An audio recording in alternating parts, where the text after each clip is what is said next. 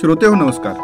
आरोग्यम पॉडकास्टमध्ये मी संतोष देशपांडे आपलं सर्वांचं मनापासून स्वागत करतो. आरोग्यमच्या या विशेष भागामध्ये आपलं खूप खूप स्वागत. आज आपण भेटणार आहोत एका अवलिया आणि हरफन मौला व्यक्तीशी जी स्वतः डॉक्टर तर आहे पण शिवाय एक साहसी सायकल स्वार देखील आहे. निसर्गात रमणं आणि जग आपल्या नजरेतून पाहणं हे त्यांना विलक्षण आवडतं. आजवर हजारो किलोमीटर सायकल त्यांनी चालवली आणि देश पालथा घातलाय. तेव्हा सादर आहे डॉक्टर रामदास महाजन. आयुर्वेदात डॉक्टरी मिळून त्यांनी रत्नागिरी जिल्ह्यातील आपल्या आगोम या प्रसिद्ध औषध निर्मिती संस्थेत झोकून दिलं. सर्वांना परिचित असणारी केशरंजन गुटिकासारखी अनेक उत्पादनं इथं तयार होतात. हे सगळं असलं तरी रामदास महाजन हे डॉक्टर म्हणून टिपिकल न जगता चाकोरी बाहेर जगण्याचा रसरशीत अनुभव घेतात.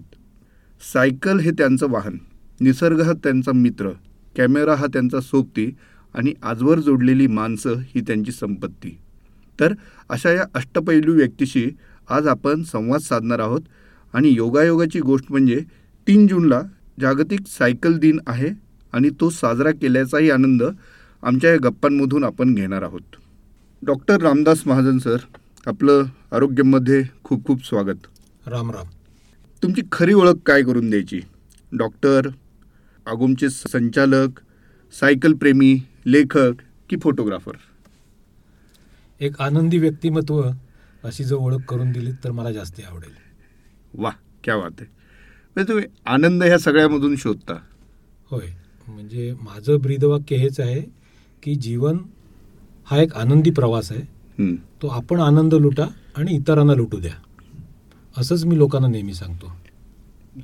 कारण जीवनामध्ये आनंद असणं हे फार महत्त्वाचं आहे. म्हणजे भौतिक सुख असो अगर नसो माणूस आनंदी राहू शकतो. तर तो आनंदी राहण्यासाठी आपण काहीतरी छंद जोपासावा असं मी प्रत्येकाला आवर्जून सांगेन. वा. तर आता तुम्ही छंद म्हणून उल्लेख केला तर छंद हा नक्कीच तुम्हाला एक आनंदाचा एक स्रोत असतो नाही का? किंवा छंदामधून आपण तो मिळवू शकतो. स्वतःला रिइन्व्हेंट करू शकतो. तुमच्या बाबतीत बोलायचं झालं तर सायकलिंग हा तुमचा अत्यंत आवडता विषय. इतक्या मोहिमा तुमच्या झालेल्या आहेत सायकलिंगमध्ये तो छंद तुम्ही नुसताच जोपासला नाही तर तो जतन केला तो पुढं फुलवला. एकूणच सायकलिंग हा विषय तुमच्या आयुष्यात कधी आला? त्याची सुरुवात कशी झाली? याच्याबद्दल थोडंसं सांगावं. मूळचा मी कोकणचा आहे. दापोली तालुक्यात कोळथरे आमचं एक छोटंसं गाव आहे. जेमतेम हजार एक वस्ती आहे आमच्या गावाची. समुद्र किनाऱ्यावर आमचं गाव आहे. तर मला पूर्वीपासून वाचनाचा थोडा छंद होता आणि जास्ती करून मॅगझिन्स मी वाचतो. तर त्याच्यातील कटिंग्स काढून ठेवायची मला खूप पूर्वीपासून आवड होती. अच्छा. तर त्याच्यामध्ये बी एम डब्ल्यू मर्सिडीज या अशा मोठ्या कंपन्यांनी सायकल इंट्रोड्यूस केल्या आहेत. अशी बातमी एका ऑटो मॅगझिनमध्ये आली होती. त्याचं मी कटिंग काढून ठेवलं होतं. ही मी गोष्ट सांगतो दोन हजार पाचमधली हां. आणि योगायोगाने थोडेच दिवसांनी आमच्या गावामध्ये एक सरदारजी सायकलिस्ट जे. दिल्लीचे होते ते पुण्याहून गोवा सायकलिंग करताना आमच्या गावामध्ये आले. गावामध्ये आल्यावर आमचं म्हणजे माझा परिचय सगळीकडे असल्यामुळे त्यांनी माझ्याकडे लोकांनी पाठवलं की तुम्ही डॉक्टरना पण भेटा. तर ते आल्यावर मी त्यांना ते कटिंग दाखवलं. तर त्यांनी मला आग्रहच धरला की हो डॉक्टर तुम्हाला जर एवढा इंटरेस्ट आहे तुम्ही एवढ्या छोट्या खेडेगावात एवढे कटिंग्स वगैरे ठेवलेत तर मी तुम्हाला असं सांगतो की तुम्ही पण सायकलिंग सुरू करा. तर मी म्हटलं नाही हो माझं फिटनेस नाही अमुक नाही. नाही म्हणले फिटनेस लागत नाही तुम्ही एवढे चांगले हट्टे कट्टे दिसताय. तर तुम्ही का नाही सायकलिंग करत? नाही म्हटलं मी खूप खेडेगावात राहतो इथे सायकल चांगली मेंटेन करणं खूप कठीण आहे. हं, तर ते मला म्हणाले की मी तुम्हाला अशी सायकल रेकमेंड करतो की ज्याला मेंटेनन्सच लागणार नाही. तेवढ्यावर आमचा विषय संपला ते दिल्लीला गेले. दिल्लीहून मला एकदा त्यांचा फोन आला की ट्रेक कंपनीची थ्री सेवन डबल झिरो ही मी दोन हजार सहा सालची गोष्ट सांगतोय. तर ही अशी सायकल आहे ही तुम्हाला जर कुठे मिळाली तर तुम्ही घ्या. ती दापलीत मिळणं तर शक्यच नव्हतं. पुण्यातही ती मला मिळवणं फार कठीण गेलं. तेव्हा आत्ता इतकं स्तोम माजलेलं नव्हतं सायकलिंगचं तर त्या वेळेला ती काहीतरी पंधरा का सोळा हजार रुपये सायकल होती.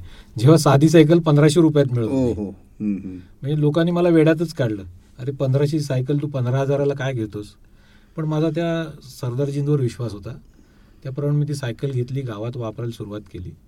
पण आमचं गाव अगदी समुद्र किनाऱ्यावर असल्यामुळे दोन्ही बाजूला कुठेही बाहेर पडायचं तर आम्हाला पहिले डोंगर चढायला लागतात. म्हणजे ते अर्धा पाऊण किलोमीटर असं पाशवी चढ चढला की आपली पुढे सायकलिंग सुरू होतं. तरी मी दोन वर्ष ती वापरली. आणि मग कंटाळून ती विकून टाकली. पण ती सायकल जेव्हा मी घेतली तेव्हाच मला सरदारजीने आमच्या सांगितलं होतं की डॉक्टर साहब आप घर में सौतन ला रहे हो जरा संभल के. ती जोपर्यंत सायकल माझ्याकडे होती तोपर्यंत मला ते काही कळलं नाही. सायकल विकल्यानंतर मला परत बेचैनी. परत एक दोन वर्षांनी मी परत दुसरी एक ट्रेकची सायकल घेतली. आणि मग दोन हजार तेराच्या दरम्यानी मी परत पुण्यात स्थायिक झालो. आणि पुण्यात आल्यानंतर मात्र रेग्युलर खूप सायकलिंग सुरू झालं. माझं. अच्छा. पण म्हणजे हे फक्त छंद म्हणून तुम्ही याच्याकडे पाहत होतात का फिटनेस हा सुद्धा त्याच्यामागे काही विचार होता? नाही सुरुवातीला तसा काहीच विचार नव्हता. मला नवीन काहीतरी करायची कायम आवड असते. म्हणजे हं. एकाच ह्याच्यावर मी जास्ती वेळ टिकत नाही. तर त्यामुळे सायकलिंग सुरुवातीला मी मजा म्हणून सुरू केलं. पण शहरात पुण्यात जेव्हा मी राहायला आलो तेव्हा मला असं जाणवलं की जर मी ही सायकल माझं वाहतुकीचं साधन म्हणून जर वापरलं तर तो जास्ती उपयोगी आहे. म्हणजे निसर्गावर आपलं प्रेम आहे तर याच्यामुळे निसर्ग आपण जपू शकतो. म्हणून मी तेव्हापासून टू व्हीलर फोर व्हीलर वापरण्याचं सोडूनच दिलं आहे पुण्यात पूर्ण जिथे जिथे जायचं हो होईल तिथे मी फक्त सायकलवर फिरतो. आणि मग त्याच्यामुळे वेगवेगळी लोकांची ओळख होत गेली. आणि मग त्याचं छंदात रूपांतर झालं असं म्हणा किंवा मैत्रीत रूपांतर झालं आणि मग ते वाढता वाढता म्हणजे मी जी प्रस्तावना केली होती ती खरी आहे. अगदी खरी आहे. म्हणजे माणसं माझी जी माझ्या जवळची आहेत ती खरंच माझी संपत्ती आहे. आणि मला माझ्या जवळच्या माणसांना खुश ठेवायला पण आवडतं. त्यामुळे जो ज्याचा छंद असेल जी ज्याची आवड असेल त्याच्याशी त्या पद्धतीने वागून त्याला आनंदी ठेवायचा मी प्रयत्न करतो. आणि पुण्यात मुख्यत्वे काय आहे एकतर ह्युमिडिटी नाही आहे. म्हणजे मी हे जर मुंबईत करायचं म्हटलं तर मला ते शक्य होणार नाही. आणि चढ उतार नाही आहेत त्यामुळे सात आठ दहा किलोमीटर सायकल मी आरामात चालवू शकतो किंवा कामाला जिथे जायचं आहे तिथेही जाऊ शकतो. तर मी जास्तीत जास्ती लोकांना हेच सांगतो की तुम्ही छंद म्हणून जरूर सायकल चालवा. पण जर तुम्ही जिमला जात असाल. तर जिमला जाताना मोटरसायकलनी जाऊ नका. सायकलनी जा. ते जास्ती योग्य होईल. तुम्ही डॉक्टर देखील आहात? आरोग्याच्या दृष्टीने सायकल कशी महत्वाची आहे असं तुम्हाला स्वतःला जाणवलं? आरोग्याच्या दृष्टीने खूपच महत्त्वाची आहे. एकतर तुमचं चलनवलन खूप होतं सायकलिंगमुळे. आणि मी आता असं बघतोय की आमच्या माझ्याच मित्र परिवारामध्ये ज्यांना गुडघ्यांचा काही त्रास होता त्यांना डॉक्टरनीच सांगितलं की तुम्ही सायकलिंग सुरू करा तुमचा तो त्रास कमी होईल. आणि अशी बरीच उदाहरणं आहेत. की ज्यांना सांध्यांचे त्रास होते मसल्स ज्यांचे दुखायचे. तर त्याने हळूहळू सायकलिंग सुरू केल्यानंतर त्यांच्या प्रकृतीमध्ये खूप सुधारणा झाली. सायकलिंगचा दुसरा असा फायदा आहे की तुम्ही कुठलाही ताण अतिरिक्त ताण न आणता तुम्ही सायकलिंग करू शकता. तुम्हाला वाटलं आज मी पाचच किलोमीटर तर पाचच किलोमीटर. हळूहळू हळूहळू तुमची ताकद दमसास वाढत जातो. मग पाचशे पंचवीस पन्नास शंभर असं किलोमीटर तुम्ही आरामात सायकलिंग करू शकता. त्याच्यासाठी वेगळं काही खूप तुम्हाला शक्तीची गरज नाही पडत. अच्छा. आणि हे जे आता तरुण वयात मी बघतोय आता अनेकांना गुडघेदुखीचा आतापासूनच त्रास होतो सो तर अशांना सुद्धा हे ऍडवायझेबल नक्कीच असेल. शंभर टक्के आहे. कारण मूळ हा जो सांधेदुखी आणि हे सगळे जे विषय आहेत ते ज्याला आपण बैठी कामं ची हल्ली जी सगळी. संस्कृती निर्माण झाली आणि त्यालाच ग्लॅमर निर्माण झालाय. बरोबर. म्हणजे घाम गाळणं हा आता तुच्छतेचा विषय झालेला आहे. म्हणजे आता एसी बंद असेल तरच घाम अगदी बरोबर आहे. तर त्यामुळे सायकल हा त्याला चांगला पर्याय आहे. म्हणजे इव्हन जे आय टीमध्ये आय टी क्षेत्रात काम करतात त्यांना दिवसभर खरंच शक्य नसतं. त्यांनी पहाटे कमान एक पंधरा वीस किलोमीटर सायकलिंग करून मग तुम्ही कामाला जा तर तुमचा फिटनेस नक्कीच राहील. आणि माझ्या संपर्कात असे खूप लोक आहेत की रोज सकाळी वीस बावीस पंचवीस किलोमीटर सायकलिंग करून मग आपल्या नोकरी व्यवसायात जातात. नऊ दहा वाजल्यानंतर. आणि ते त्यांचं काम करतात. तुम्ही आतापर्यंत किती किलोमीटर सायकल चालवलेली आहे? असं काही अंदाज त्याचा? अंदाज साधारण एक पस्तीस एक हजार किलोमीटर आत्तापर्यंत माझं सायकलिंग. झालं असेल होय. आणि विशेष म्हणजे मी सांगितलं काय रोजच मी पुण्यात सगळीकडे सायकलनी फिरत असल्यामुळे ते आपोआप दहा पंधरा वीस किलोमीटर रोजच होत असतं. पण हा जो एक आमच्या मनात समज असतो आता माझे मी सायकल नाही चालवत फारशी. पण माझ्या मनात असा समज असतो की सायकल घेतल्यामुळं आपण उशिरा पोहोचू किंवा असं शहरात तर तसं होतच नाही. उलट मी सगळ्यांच्या पुढे जातो. कारण सिंगल आहे ते इतकं अरुंद सायकल आहे की तुम्ही ती ट्रॅफिकमधून कशी बाजूला काढून काढून सिग्नलला पुढे सगळ्यात पुढे आम्हीच असतो. त्यामुळे तुमचा समजा एक पस्तीस चाळीस मिनिटाचा टू व्हीलरचा प्रवास असेल हां. तर हार्डली पाच मिनिटं तुम्हाला उशीर होऊ शकेल. अच्छा. ह्याच्याहून जास्ती पुण्यात तरी होणार नाही. कारण कुठे चढ नाहीये. हा म्हणजे हा फक्त समज आहे. समज. वस्तुस्थिती तशी असलीच पाहिजे असं नव्हे. वेळ तर नक्कीच जास्ती लागणार नाही. श्रम थोडे जास्ती लागतील. अच्छा. आणि मगाशी तुम्ही उल्लेख केलाच की सायकलिंगचं छंदात रूपांतर झालं. नंतर पुढे काय झालं? म्हणजे मोठे प्रवास सुरू करावे किंवा मोहीम कुठली घ्यावी हातात. ह्याची सुरुवात कशी झाली आणि मग पहिला टप्पा त्यातला काय होता? बरोबर. कोळथरला मी जेव्हा राहत होतो तेव्हा अशीच एक सायकलचे टूर घेऊन पुण्यामधील केदार गोगटे म्हणून आहेत. हं. ते कोळथरला आले होते. आणि कोळथरला आल्यावर ते एका ठिकाणी राहिले होते. ते सायकलिंग आहे म्हटल्यावर तिथल्या माणसांनी सांगितलं "अहो, आमचे डॉक्टर पण सायकल चालवतात. त्यांच्याकडे पण सायकल आहे. केदारला पण एकदम विशेष वाटलं की एवढ्या खेडेगावात सायकल गिअरची वापरणारा कोण माणूस आहे? म्हणून तो माझ्याकडे आला. आणि बघितलं तर माझ्याकडे ट्रेकची सायकल होती. म्हणजे ती तेव्हा खूपच उच्च दर्जाची समजली जायची. तर तो बघून एकदम खुशच झाला. अरे म्हणलं डॉक्टर तुम्ही इथे कशी काय सायकल घेतली? मग त्याला सगळं मी सांगितलं. आणि योगायोगाने पुढचे दोन तीन वर्ष तो कोणाची तरी ट्रिप्स घेऊन यायचा. मग. त्याच्याबरोबर मी थोडंसं सायकलिंग कुठे दापोलीपर्यंत जा दाभोळपर्यंत जा गुहागरपर्यंत जा असं करायचो. आणि आमची खूप चांगली मैत्री झाली. आणि ते गोगटे स्वतः खूप सायकलिंगचे हौशी आहेत. आणि वेगवेगळ्या ट्रिप्स पण अरेंज करतात. तेरा चौदा साली मी जेव्हा पुण्यात राहायला आलो. तर त्यांनी मला सांगितलं की माझ्या डोक्यात मनाली लेह खारदुंगला सायकलिंग करायचं आहे. तर आपले कोण क्लोज मित्र असले तर आपण एक सात आठ जणांचा ग्रुप करून आपण जाऊया. तर मला एकदम आनंदच झाला. तत्पूर्वी मी खूप मोठं असं लांब सायकलिंग काही केलेलं नव्हतं. म्हणजे ही गोष्ट असेल फेब्रुवारी मार्चमधली. आणि आम्ही जूनमध्ये ॲक्च्युअल सायकलिंगला गेलो. म्हणजे त्या सायकलिंगसाठी मी दोन तीन महिने सराव केला.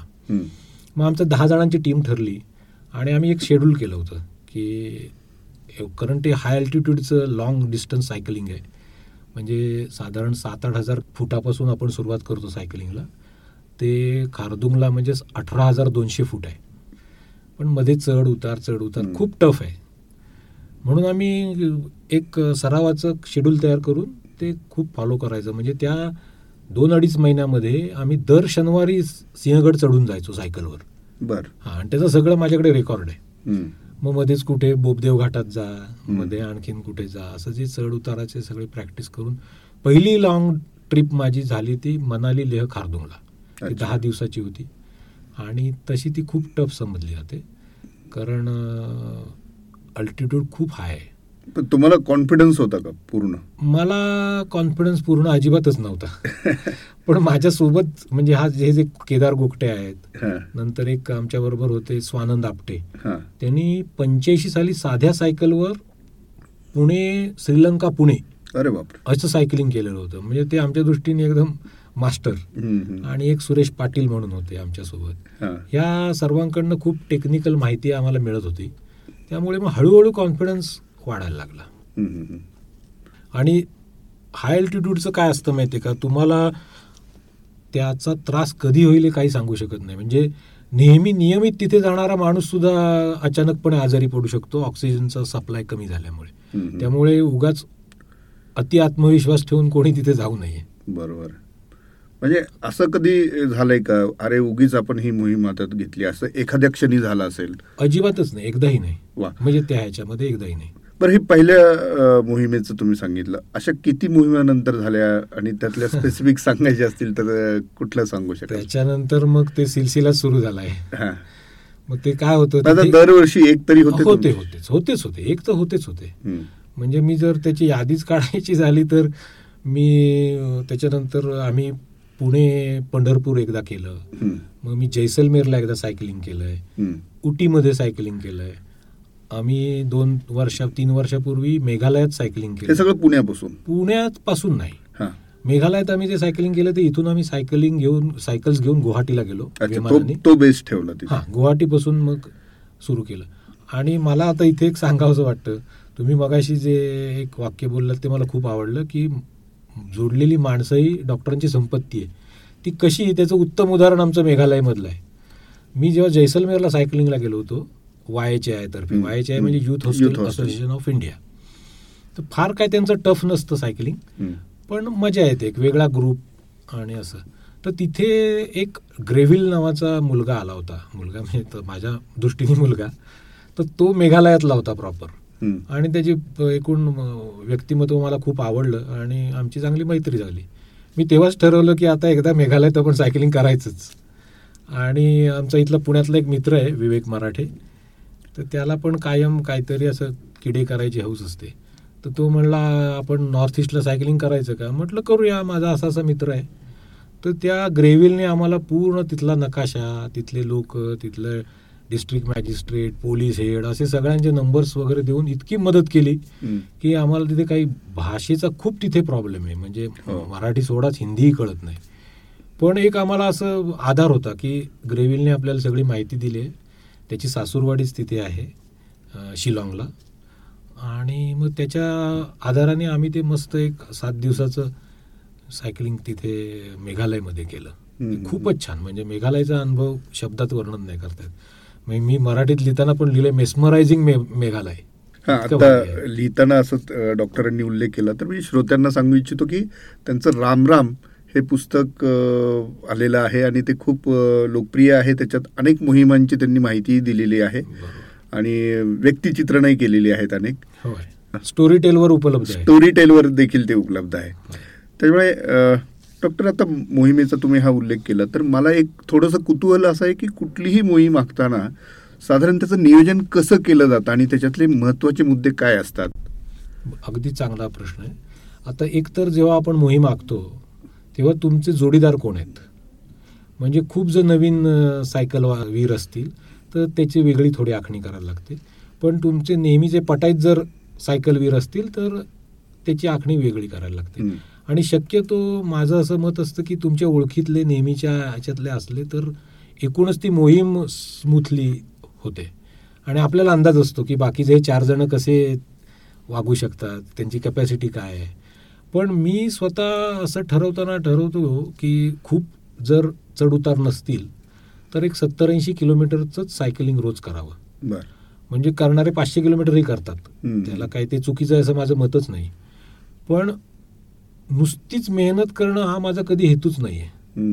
सत्तर ऐंशी नव्वद किलोमीटरचं तुम्ही सायकलिंग केलं तर तुम्हाला एकतर तिथला जातांचा आसपासचा परिसर मध्येच कोण वाटेत माणसं भेटली तर त्यांच्याशी बोलणं हे सहज शक्य होतं शिवाय तुमचा तो टप्पा संपल्यानंतर तुम्ही जिथे जाल पोचाल. तिथे एक दोन तीन तास तुमच्या हातात असतात की बाबा तिथे कुठलं देऊळ आहे का मंदिर काय मस्जिद आहे काय चर्च आहे छोटा गड आहे काय बघायचं झालं. तर तो वेळ आपल्याला राहतो नाहीतर मग काय होतं मी रोज जर सव्वाशे किलोमीटरचं टार्गेट ठेवलं ना तर रोज सकाळी पाचला उठायचं सीटवर बसायचं चक्रा मारायच्या चार पाच वाजेपर्यंत तुडवत तुडवत कसं तरी तिथे पोचायचं आणि पोचल्यावर मग तिथे काही करण्याचं आपल्याला शक्तीच राहत नाही. बरोबर. मग ती नुसतीच ढोर मेहनत होते असं माझं. मत आहे. आणि म्हणजे मला अनेकदा प्रश्न पडतो की अशा ठिकाणी तुम्ही जाता तिचं जिथं प्रचंड निसर्गाचं वरदान लाभलेलं आहे त्या परिसराला आणि अशा ठिकाणून प्रवास होतो. तुमच्यातला पर्यटक तुम्हाला साथ घालत नाही का? का तुम्हाला फक्त ते पुढचा पल्ला गाठणं एवढंच ध्येय असतं? हा आता याच्यामध्ये पर्यटक तर म्हणजे मी तर पर्यटक नाहीच आहे. मला कारण माझ्या दृष्टीने डेस्टिनेशन हे महत्वाचंच नाही मी नेहमीच सांगतो सगळ्यांना की तो प्रवास महत्त्वाचा आहे. म्हणजे पर्यटन आणि भ्रमंती यातला हा मुख्य फरक आहे. पर्यटन जेव्हा आपण करतो ना तेव्हा आधीच मी इथे ठरवून ठेवलेलं असतं की मला अमुक ठिकाणी जायचंय ते बघायचंय.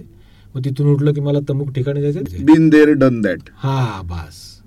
आणि जेव्हा आपण भ्रमंती करतो. तेव्हा तो जो प्रवास आहे ऍक्च्युअल तो जास्ती महत्त्वाचा तो. जगतो आपण. जगतो. मग त्या प्रवासात काय बघायला मिळालं मला? झाडं माडं माणसं. अशी खूप माझे आता रिलेशन्स झालेत की. जे प्रवासात मला भेटले. आणि अगदी सामान्य याची माणसं आहेत. म्हणजे मी अशी कितीतरी उदाहरणं देईन. अच्छा. आणि ते अजूनही माझ्या कॉन्टॅक्ट लिस्टमध्ये आहेत. अशी काही उदाहरणं? उदाहरण सांगतो एक आम्ही याला चाललो होतो पंढरपूरला. सायकलनी. तर नातेपुत्याच्या तिथे आम्हाला असं चार पाच जणांनी थांबवलं. मी थोडा पुढे होतो. मला थांबवलं आणि पटकन काय होतं की सुरुवातीला आपण असे एवढे उत्सुक नसतो कोणाशी संवाद साधायला. कारण एखाद दुसरा माणूस असला तर आपण त्याला मॅनेज करू शकतो. पण पाच सहा जण असले ना बरोबर. की टवाळकी आपण करण्याचा कधीतरी त्यांना मूड असतो. तर त्याने मी आधी सुरुवातीला टाळत होतो. पण एकूण त्यांच्या बोलण्यावरनं मला वाटलं की ह्यांना खरंच औत्सुक आहे. ते खडांगळे म्हणून एक तिथे सर आहेत तिथे शिक्षक नंतर कळलं मला. तर खूप इंटिरियरला ते राहतात. त्या माणसाने बोलता बोलता काय सांगितलं माहिती का? तेव्हा जस्ट आपले अब्दुल कलाम गेले होते. आणि ते दिल्लीला असायचे ना म्हणजे राष्ट्रपती भवन. पण त्यांनी त्यांचा अंत्यविधी त्यांच्या गावात तिकडे कुठे केरळ तामिळनाडू हो, मला. आठवत तिथे केला. होता. तर तो जो माणूस आहे तो त्या अंत्यसंस्कारासाठी ऑल द वे या नात्यापुत्याहून हो रामेश्वरम रामेश्वरमला. म्हणजे मला इतकं ते कौतुक वाटलं त्या माणसाचं. म्हणून मी त्यांची माहिती घेऊन माझ्याकडे खिशात कायम डायरी असते नोंद. करून ठेवायला. तर त्यांचा नंबर लिहून डायरीत ठेवून दिला होता. दोन वर्षानंतर त्यांचा मला फोन आला एकदा. तर मी म्हटलं रामराम खडांगळे सर. तर त्यांचा विश्वासच बसेना. मला म्हटले तुम्ही कसं ओळखलं? म्हटलं तुम्ही मला भेटले होते अमुक अमुक ठिकाणी त्यांना सगळं मी सांगितलं. तर असे म्हणजे आपण ज्यांना सामान्य म्हणतो ना त्यांच्यामध्ये खूप असामान्य गुण असतात. खूप आहेत. म्हणजे एक तर माझं मी सांगतो मी उटीला गेलो होतो. तर तिथे एक आपण ज्याला चर्मकार म्हणतो. छोटीशी टपरी होती आणि. त्याच्यात ते बूट चपला शिवायचं. इतकं मनोभावे ते काम करत होते मन लावून आणि इतकं म्हणजे काय कौशल्यपूर्ण. की मी खूपच प्रभावित झालो म्हणजे पाच दहा मिनटं मी नुसतं ते बघतच बसलो होतो की हे कसे काम करतायत पण मोठा प्रॉब्लेम असा होता की त्यांना हिंदी इंग्लिश काय म्हणजे ते लोकलच त्यांची भाषा तरी मोडकं तोडकं कसं तरी मी त्यांच्याशी संपर्क साधून त्यांच्याकडनं सगळी माहिती घेतली. त्यांचं नाव मुथ्थू म्हणून आहे मुथ्थू अच्छा. तर त्यांचा नंबर अजूनही माझ्याकडे आहे. असे खूप माणसं भेटतात. माणसं. जोडली हो.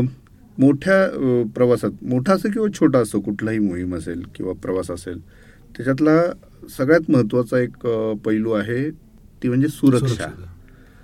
त्याच्याकडे कशा पद्धतीने त्याची काळजी घेतली जाते? आम्ही जे सायकलिंग करतो ना तर शक्यतो आम्ही हे हायवेज टाळतो. म्हणजे आमचा जो अनुभव आहे की इंटिरियरला त्या मनाने ट्रॅफिक कमी असतं त्यामुळे. शक्यतो जर मेन हायवेज टाळून जर तुम्हाला तुमचा मार्ग आखता आला. तर तो आखायचा प्रयत्न करायचा दुसरं म्हणजे जे सुरक्षेची साधनं उपलब्ध आहेत आपल्याकडे. म्हणजे सायकलिंगचं हेल्मेट आहे.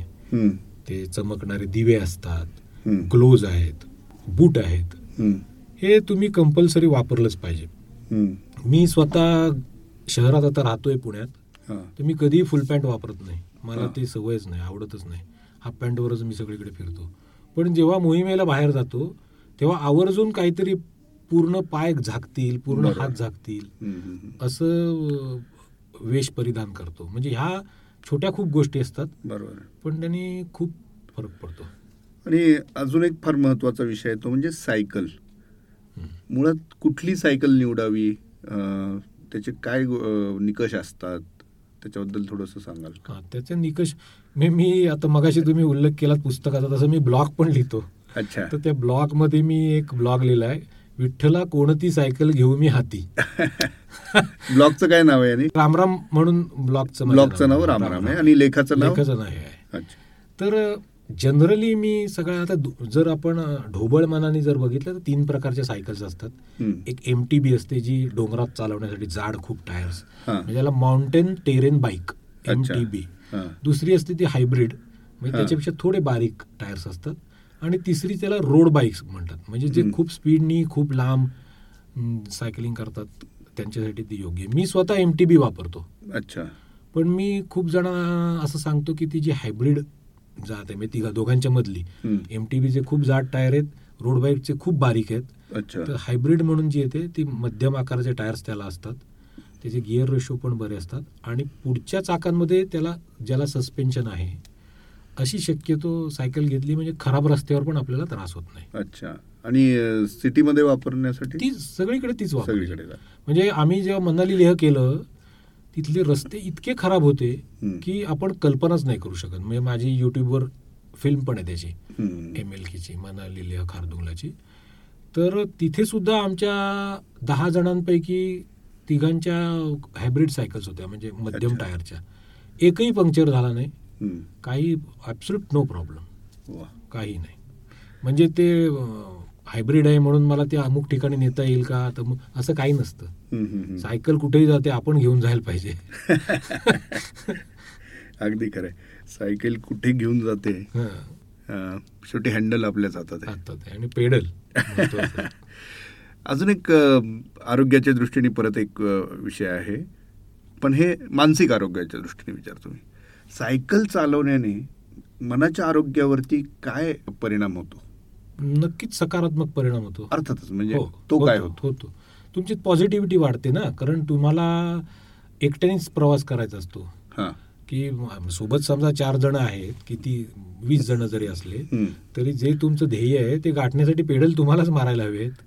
आणि मी मारल्याशिवाय मी जाऊच शकत नाहीये. त्यामुळे आपोआप तुमच्यामध्ये एक ऊर्जा निर्माण होते आणि त्याचा खूप फायदा होतो. अच्छा. आणि इतर जे आपल्या मनामध्ये चिंतेचे जे विषय विषय असतात. जे रोज आपण कामात असतो तेव्हा तर ते आपोआप बाजूला पडतात ह्याच्यामध्ये सायकलिंगमध्ये तुम्हाला. आजूबाजूचा निसर्गाचा आवाज पक्ष्यांचे आवाज वारा माणसं वेगळी भेटतात.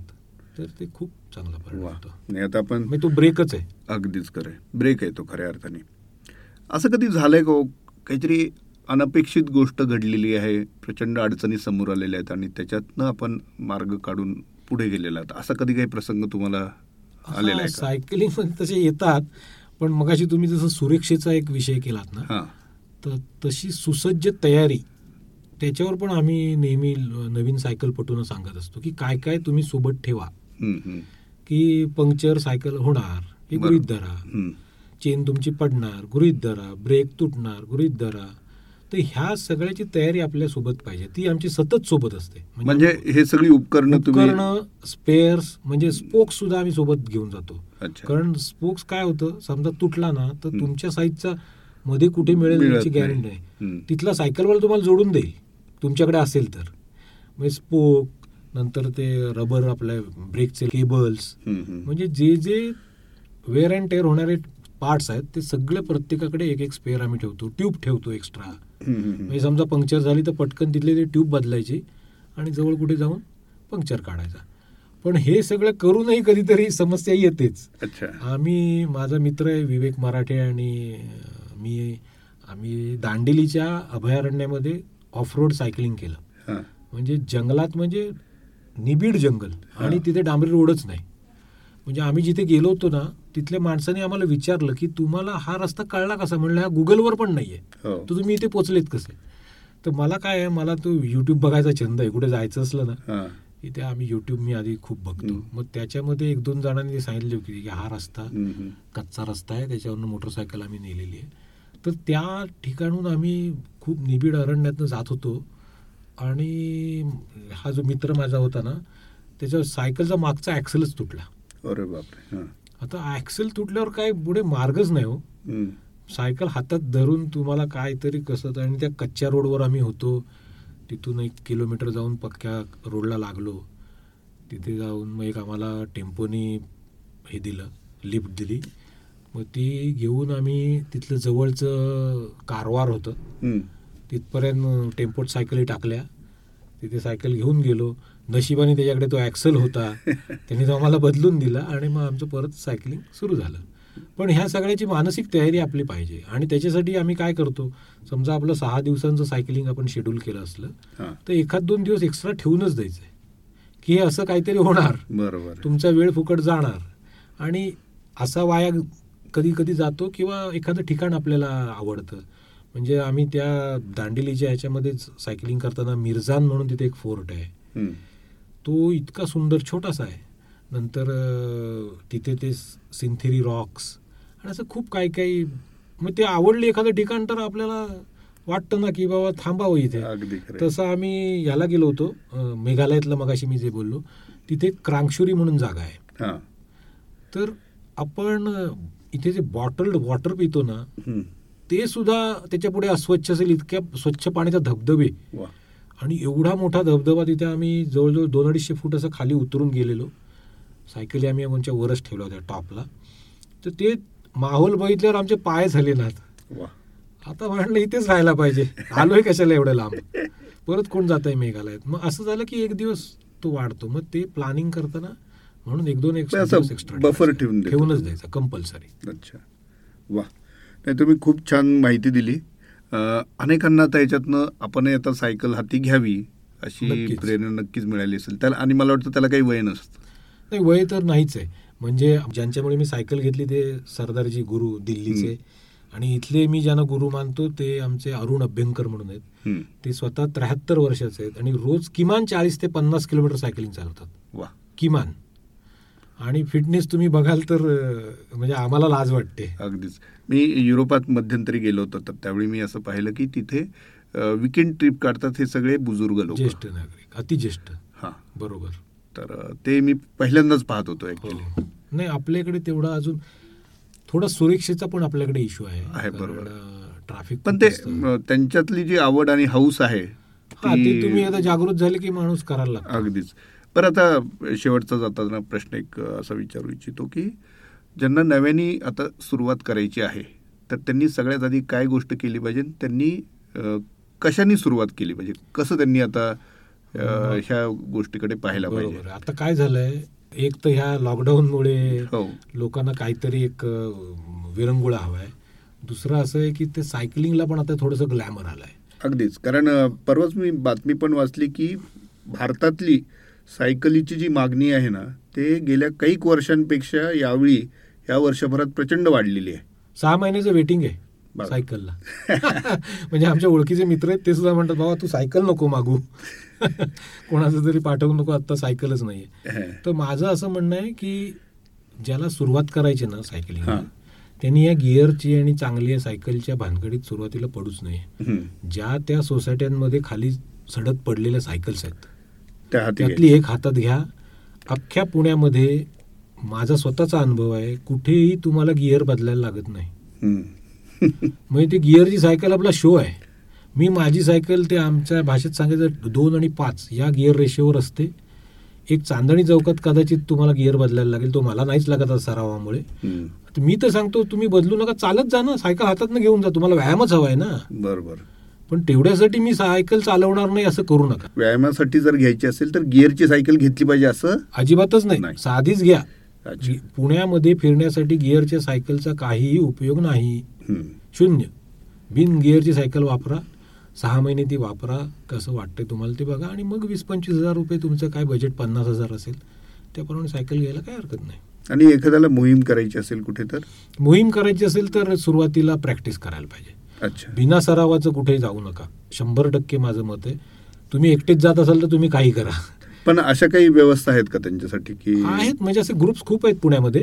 तर मी सजेस्ट करेन जर पुण्यातले लोक जर कोण ऐकणारे असतील त्यांना इथे एक आम्ही नेकलेस राऊंड म्हणून म्हणतो. म्हणजे आपण जर नळस्टॉपच्या इथून जर सुरुवात केली समजा तर लॉ कॉलेज रोडनी पुढे जायचं. सेनापती बापट मार्ग तिथून आपलं युनिव्हर्सिटी सर्कल तिथून पाषाण सर्कल तिथून आपला. चांदणी चौक. आणि पुन्हा नळस्टॉप साधारण अठरा ते वीस किलोमीटर म्हणजे ज्याचं घर कुठे असेल त्याप्रमाणे. आणि साधारण एक तास सव्वा तास लागतो. ह्या राऊंडचा फायदा असा आहे ह्याच्यामध्ये तुम्हाला चढ उतार सपाट बेस्ट माझ्या दृष्टीने सरावाचं हे सर्कल आहे. वा.